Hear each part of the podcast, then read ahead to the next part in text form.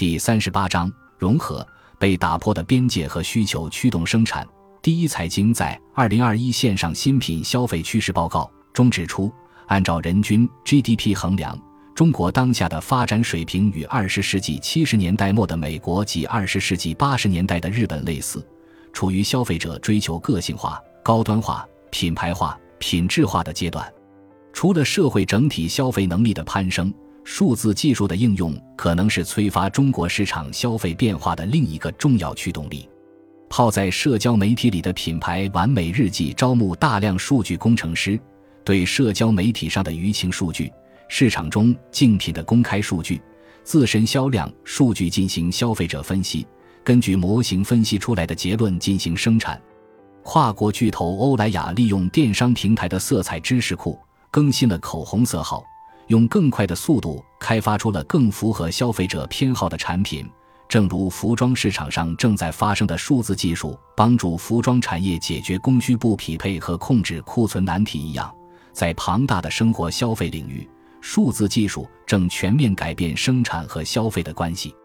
DTC 产销融合新零售 C2M，你可以用当下流行的无数个新兴词汇来关联这些案例中所发生的变迁。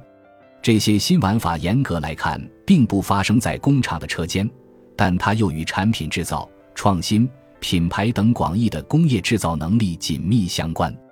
品牌及生产商们用新技术、新方法努力满足消费者需求，体现的是从市场到创新的逆向反馈过程。在它背后，其实是一个更为久远的话题：产品和消费者的关系变迁，生产和消费之间的界限，生产和消费。产品和消费者关系之间的张力，在工业时代到来之际就已存在。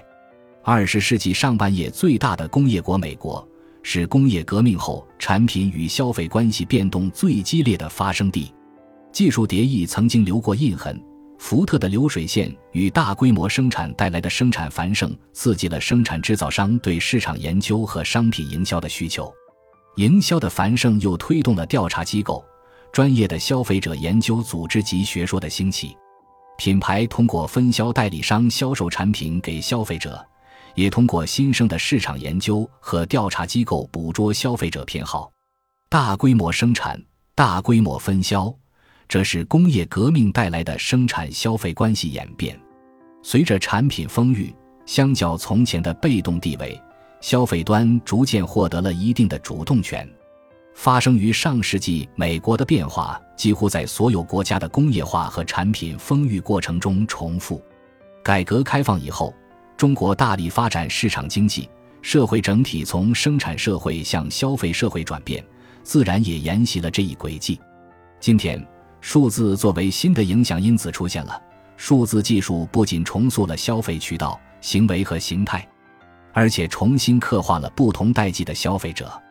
更深刻的变革是，数字化让制造与消费的连接方式变得多样化。原本单一的生产主导消费的关系开始松动，泾渭分明的鸿沟开始弥合。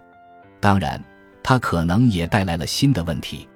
一方面，数字时代碎片化的需求让生产制造变得同样碎片，产品的生命周期可能会更为短暂，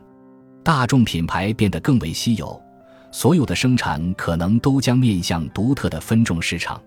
另一方面，消费文化也在驯养消费者。所谓的更了解消费的生产行为，是否意味着更无孔不入的消费时代的滥觞呢？